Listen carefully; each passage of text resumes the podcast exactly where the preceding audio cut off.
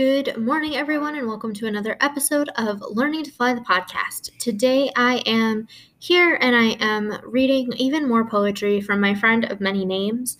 Um, I know that we frequently revisit his work, but I think that there's so much to be said, so much to be learned from, and without um, properly being published or voiced anywhere, um, this podcast is a great way to share the work that's being done and the effort that is being made.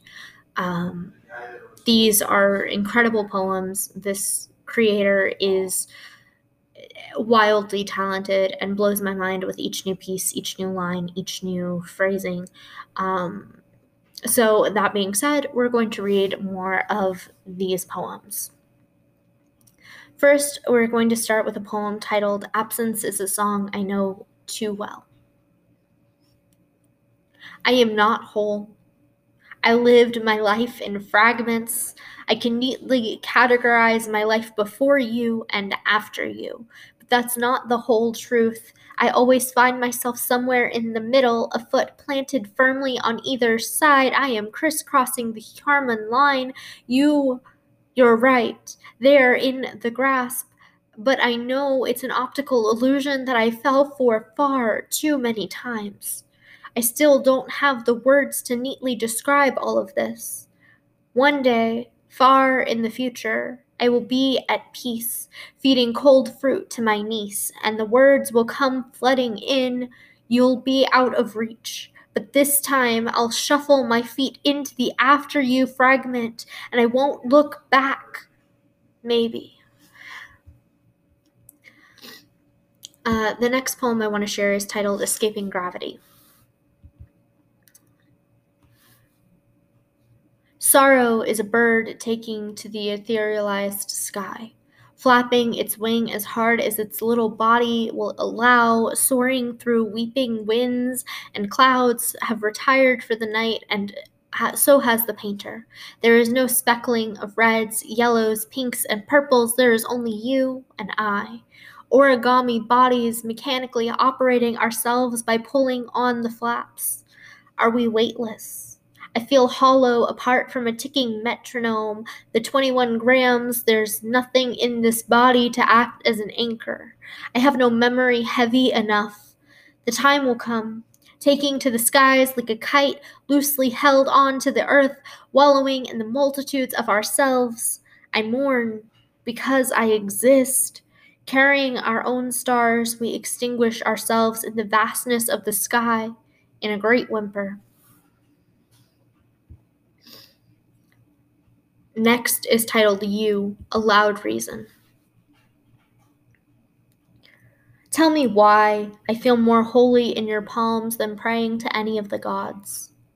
Tell me why I've never felt smaller when I rest my head on your shoulder. It doesn't take much. It's always the little things that set me ablaze. Why do my desires run rampant when I catch the morning light in your eyes? Tell me, why do I desire? And if not your eyes, it's everything else. The way the wind plays with your hair, the way the sun tenderly kisses your skin. It's you. Up next is a piece titled "The Uninvited Guest." And this piece is um, a fair bit longer, so we're going to pause here to talk about today's sponsor and then return with more poetry. Okay, so for "The Uninvited Guest."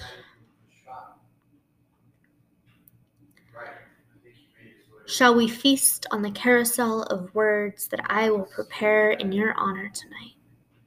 I have set the table for three. You, ah, and I, and room for a third invite. Whomever you please, but we both know who the dinner guest will be. You will swirl your chianati and pick at the lamb, and you'll tell the story of how you found yourself in Cambodia and how the people are the true gems of the country before losing yourself mid-sentence to regale us about how you went to snorkel in Bali. I'll sink into the chair as you ramble on. Our dinner guest will stare daggers at me, and I'll finish my wine and pour us some more. and in the process, I'll cut myself on the sharpness of the silence, but I won't bleed, not here, not in front of the two of you. My politeness has no limits. I'll brave this brazen assault and swallow the shards. After all, is that not what a good host does?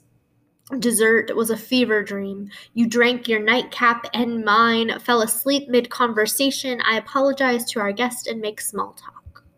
How's the weather? They do not speak. Have you been able to book your second dose appointment yet? They remain unwavering, so I do not speak. My, we stew in the indifference. You lap at the dark corners of the room, and I, and I... watch your insolence. My throat is parched, so I do not have the words. I'll take a honey lozenge, and you'll carefully examine the contents of the room, lingering over photos of where I'm smiling. The silence grows wings and parts for the drier pastures, and you speak. I didn't spot any wounds on you. I nod. I walk over to the couch and with the precision of a mortician, take care to neatly lay the makeshift casket. The warm winds of June has abated itself. The once promised monsoon is no more. The network of nerves and muscles twitch one last time in harmony as the memories rise to the top of the body as if you were skimming scum from the stalk. And what remains among the residue will form the basis for my succinct eulogy. He was. You wrapped your fingers on the same window where I had countless thoughts of defenestering myself through and gathering your things quietly. Have you ever been, seen a storm depart? I close my eyes and imagine the door shut. My heart races and you dim the lights and sit in the corner. A voice calls out, "Are you coming to bed?" We lock eyes. "In a minute," I say. You loom while I crawl back into the bed next to her. It's your turn to be patient, and patient you are. You rear your face whenever I find some semblance of peace. I pull the drawstring out of my pants and knot it around my wrist and tie it to the bedpost to anchor me. I don't have enough memories to weigh me down, and I always dream of escaping gravity. She's fast asleep, snoring steadily like an almost metronome. You kiss my forehead and tuck me in and dissipate into whispers. It'll take her a month at most to mourn you. I know. I know.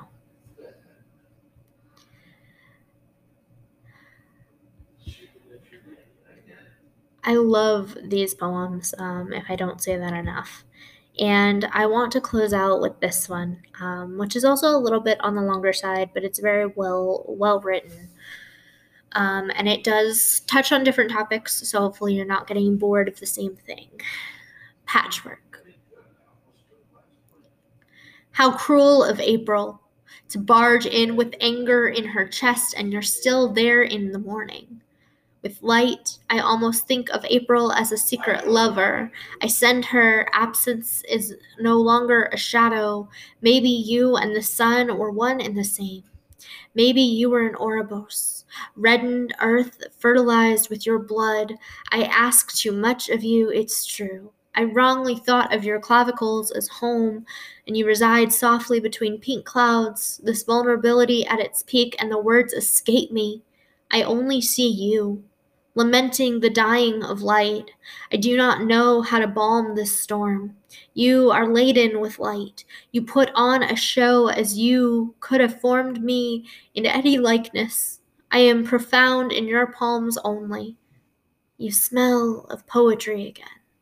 You once said you were convinced I can neatly categorize my life before you, and maybe that's why all my words beat a steady trail everywhere I go. All I know with any certainty is that you trample me with your soft fingers. In a different mirror, you are like the stirring waters of the sea. You embody love like no one can. And of course, if you would like to read more works by this friend of many names, who's currently going by the username Hareth, um, I will include the link in today's episode description, and I hope you will send some love there. Um, I also want to shout out Poems and Quotes, which is the website uh, that their profile is on. This is actually the very first place I ever shared my poetry. This is a website where I made so many amazing friends, where I learned so much about poetry. I learned a lot about myself. And for quite a few years, it felt like my family, my home. Um, the site has obviously changed over the years. The um, people have changed, and it's introduced it, it's introducing itself to a younger crowd, which is great for so many reasons. Um, it's just not quite home to me the way it was. And I just want to shout it out because it is it is a great place um, for most people, for many people still. And you can share your work there at no cost, and you can create your own following, and you can comment on people's work, and you can um, really put yourself out there and get feedback. So I just wanted to share that Poems and Quotes is a great resource if you are newly sharing your work, or if you're looking to read works of incredibly talented poets who just don't realize they're so talented yet. Um, so yeah, there's my little P S A of the day. And of course, send some love to Hareth while you're there. Thanks so much for tuning into today's episode of Learning to Fly the Podcast. And as always, I'll see you again tomorrow.